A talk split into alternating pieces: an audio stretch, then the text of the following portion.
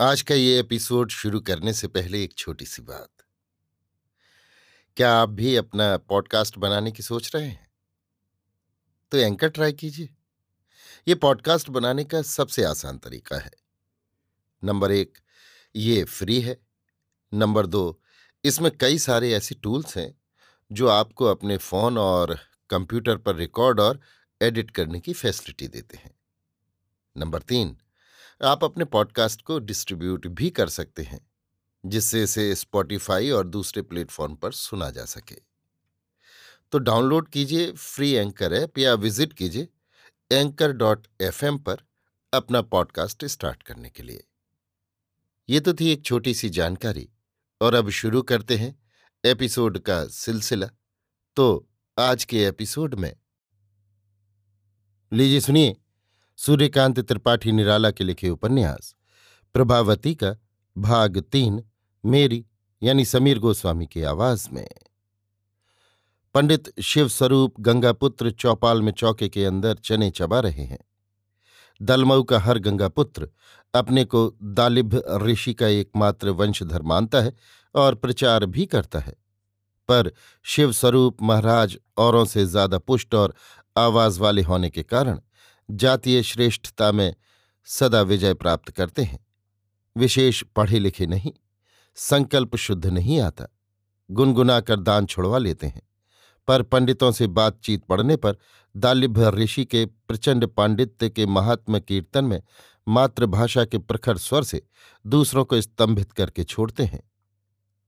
गौ के खुर के प्रमाण से कुछ अधिक जगह शिखा ने घेरी है।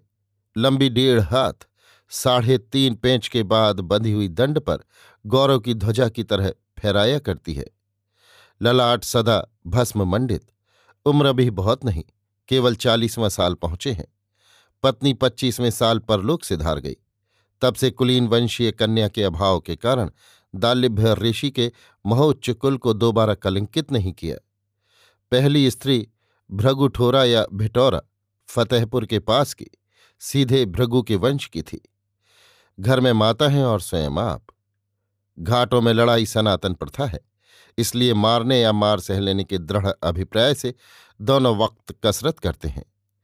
किसी किसी युवती की पुरुष विशेष को चराने की आदत होती है। महाराज शिव स्वरूप किले के नीचे ही एक बगल रहते हैं। यमुना अनेक कार्यों से उधर आती जाती है। इनसे प्रायः मुलाकात होती है। यमुना नीचे उसे छूना न चाहिए। इसकी छाया से उनके ब्रह्मचर्य का फूल कुम्भला जाएगा। उन्हें खुले बदन देख ले तो नज़र लग जाने का भय है। आदि अनेक धार्मिक विश्वास अपने भाव और भाषा से ज़ाहिर कर चुके हैं। यमुना त्यों त्यों इन्हें दबाने की भावना में बदलती गई। भिन्न भिन्न आकार, इंगित और ध्वनियों द्वारा वो इन्हें विश्वास दिला चुकी है कि इनकी उच्चता और ब्रह्मचर्य पर उसकी पूरी श्रद्धा है। कुछ दिनों से हंसती आँखों, झुके सिर पालागन करके आशीर्वाद भी पाने लगी है। उसे एक दिन शिव स्वरूप महाराज अपना नाम लेकर अभय भी दे चुके हैं कि उनके नाम के प्रताप से दालिभ्य ऋषि का सच्चा खून, जो कि उनके शरीर में है, उसका मनोमल अवश्य धुल जाएगा। दोनों की ऐसी ही भावना उत्तरोत्तर दृढ़ होती जा रही है। ऐसे समय यमुना को कार्य की पूर्ति के लिए उनसे मिलने की आवश्यकता हुई। यमुना जल्दी में है। महाराज शिव स्वरूप चने चबाने में जल्दी नहीं कर सकते। चौपाल पहुंचकर महाराज को देखते ही एक सांस में यमुना कह गई, बड़े धने आदमी थे, मंत्री के लड़के हैं। मैंने कहा, ऐसा जजमान अपने महाराज के हाथ क्यों न लगाऊँ? पर आप चने चबा रहे हैं। जाऊँ रामनाथ महाराज के यहाँ? अच्छा पाए लागी महाराज। यमुना लौटी कि महाराज शिवस्वरूप उसी वक्त शार्दुल विक्रीडित गति से बढ़े और फ़ौरन यमुना की कलाई पकड़ ली। अरे, सुन भाई झटके से हाथ छुड़ाकर कुछ पल महाराज को देखती रहकर यमुना बोली, चने चबाकर न कुल्ला करना, न हाथ धोना, आकर छू लिया। अब महाराज शिव स्वरूप को होश हुआ। इधर उधर देखकर पैर पकड़ लिए। शब्द न निकला। अच्छा अच्छा ना कहूँगी किसी से, पर भूल मत जाना महाराज। हटती हुई यमुना बोली, हाथ जोड़कर शिव स्वरूप महाराज गिड़गिड़ाने लगे। अच्छा सुनो, ये लो अपना दान। स्वर्ण मुद्रा देती हुई। महाराज शिवस्वरूप को लोलुप दृष्टि से देखकर कई लपेट लगाकर मुर्री में रख लेने के बाद, और ये कपड़े रखकर मेरे साथ आओ। जजमान नहाने जाएँगे तब इन्हें बदलेंगे, फिर इन्हें पहनेंगे। राजसी पोशाक में है। अच्छी जगह जल्द रख कर आओ, मैं आकर सब ठीक कर लूँगी। महाराज उसी क्षण भीतर जाकर जल्द जल्द दो शब्दों में माता को समझाकर कपड़े रखकर लौट आए। उन्हें साथ लेकर यमुना राजकुमार के संकेत स्थल को चली। अच्छा महाराज, रास्ते में सोचते हुए यमुना ने पूछा, महाराज, कुछ कदम पीछे, कंधे पर लठ रखे, आगे और कितना क्या क्या मिल सकता है, इसका हिसाब जोड़ते जा रहे थे। आवाज़ पाते ही भक्तिभाव से गर्दन बढ़ाए हुए दौड़े। जरा कैंची निगाह देखकर यमुना मुस्कुराई हाँ तो ये तो बताइए, भुजवे के भुने और हमारे दिए चने में तो छूत नहीं, फिर चबाकर छू जाने में कैसी छूत है? हैं यमुना, सब ढोंग है। यमुना की बाई बाह पकड़कर हिलाते हुए, रामनाथ है, रामनाथ, वामनाथ जितने हैं, सब किसके घर का नहीं खाते? बेसन के लड्डू में चना नहीं है? जजमान परसते हैं, सब खाते हैं, और जजमान खाते बखत छू छू कर परसते हैं। यमुना के कान के पास मुँह ले जाकर, हलवाई की बनाई पूड़ी नहीं खाते? अब छूत कुछ सरक से आती है। एक लोग दिखावा है, ये जांग खोलो तो लाज, वो जांग खोलो तो लाज। मुस्कुराती हटने के इरादे से यमुना जल्द जल्द बढ़ती गई। वो आज मामूली दासी के रूप में नहीं, सज कर आई है। राजकुमारी की प्यारी सखी के रूप में राजकुमार से मिलेगी, मिलाएगी। एक बार अपनी सजावट का विचार कर फिर मुस्कराई। फिर महाराज की तरफ़ मन लगा बोली अच्छा महाराज, बात ही तो है, खुल जाए तो? तो कोई सिर काट लेगा? कहेंगे ढोंगी था। यमुना खिलखिलाकर हँसी बोली, गऊ हत्या तो हत्या हरण से भी कट जाती है। हाँ गंभीर होकर शिव स्वरूप महाराज ने कहा, इसका कोई पराच्छित नहीं है एक धर्म छोड़ने की बात है। यमुना को पूरा विश्वास हो गया कि इससे बड़ा बेवकूफ़ दूसरा न मिलेगा। बोली, पैरों पड़ने वाली बात लेकिन खराब है। महाराज ने भी सोचा कि बहुत बुरा हुआ। यमुना डरकर कि कहीं पकड़ न ले, फिर बोली, लेकिन मैं किसी से कहती थोड़े हूँ। बरामभन का शराब कहीं लग जाए, है महाराज? महाराज उदास स्वरों से बोले, वंश नाश हो जाए, कोढ़ हो जाए, कहीं जलम जलम जम के दूत नर्क में घसीटें। जो कुछ ना हो जाए, थोड़ा है। हाँ महाराज, जो कुछ ना हो जाए, थोड़ा, कहकर यमुना मन ही मन आगे के प्रबंध पर विचार करने लगी। स्थान निकट आ गया था। बोली, महाराज किसी से इनके आने की बात कहना मत। महाराज ने गंभीर होकर सिर हिलाया। यमुना ने पूछा, कोई पूछेगा तो क्या कहोगे? कि कोई नहीं आया। उनके घोड़ा भी है, पैसे मिलेंगे, आदमी तुम्हें लगाना होगा। कोई पूछे कि ये किसका घोड़ा है तो क्या कहोगे? कहेंगे, हमारा है। मनवा के राजा ने बाप के सराद में दिया है। मन में सोचकर मुस्कुराकर यमुना बोली अच्छा आगे उस पेड़ के नीचे खड़े रहो, मैं उन्हें ले आती हूँ। फिर साथ ले लेना।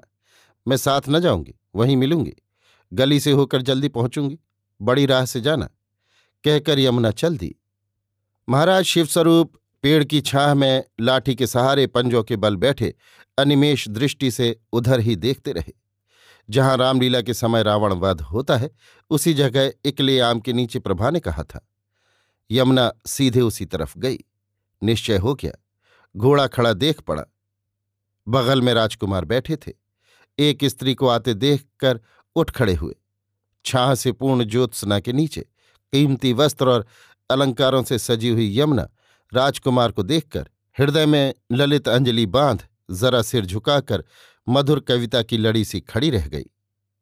उसे आदाब बजाते समझकर राजकुमार प्रसन्न पदक्षेप से उसके पास चलकर आए। मधुर कंठ से यमुना बोली, हमारी कुमारी जी देर तथा श्रम के लिए क्षमा चाहती हुई जल्द बुला रही हैं। आज्ञा हो तो ले चलूँ।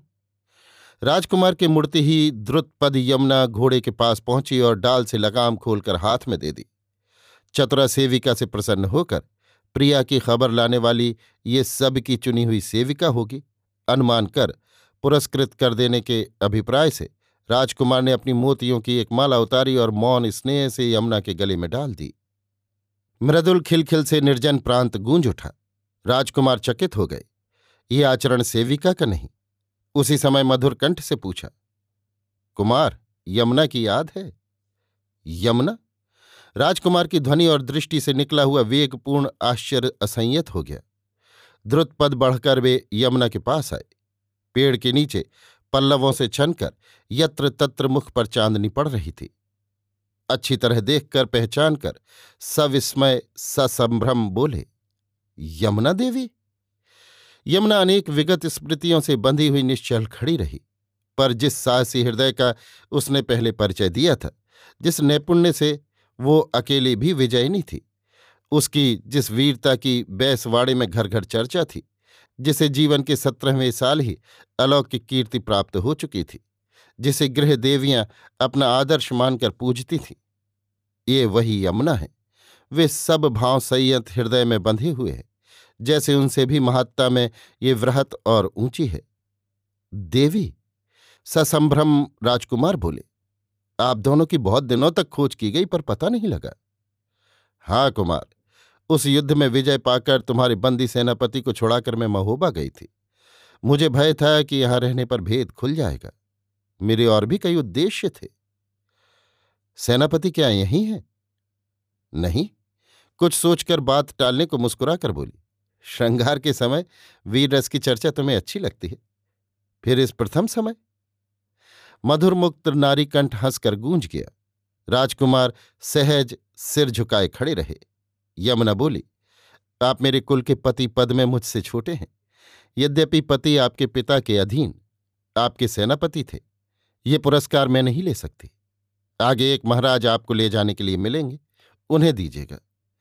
कुमार मेरा भेद प्रभावती से न खोलिएगा, न घर लौटकर किसी दूसरे से।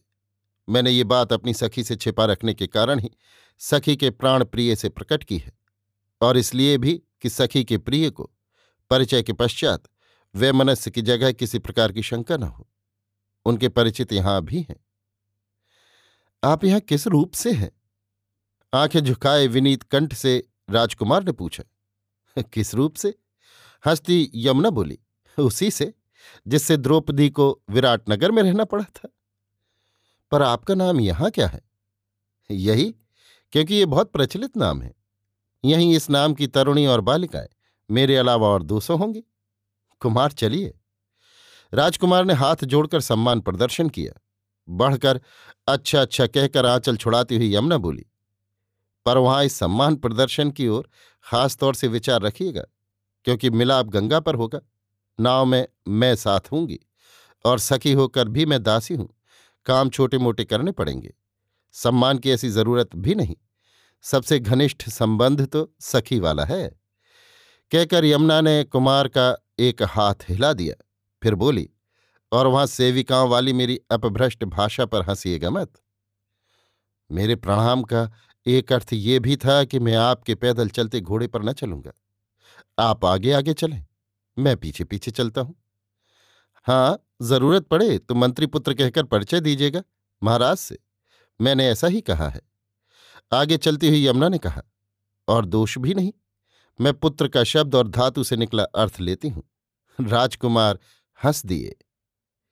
अभी आप सुन रहे थे सूर्यकांत त्रिपाठी निराला के लिखे उपन्यास, प्रभावती का भाग तीन, मेरी यानी समीर गोस्वामी की आवाज़ में।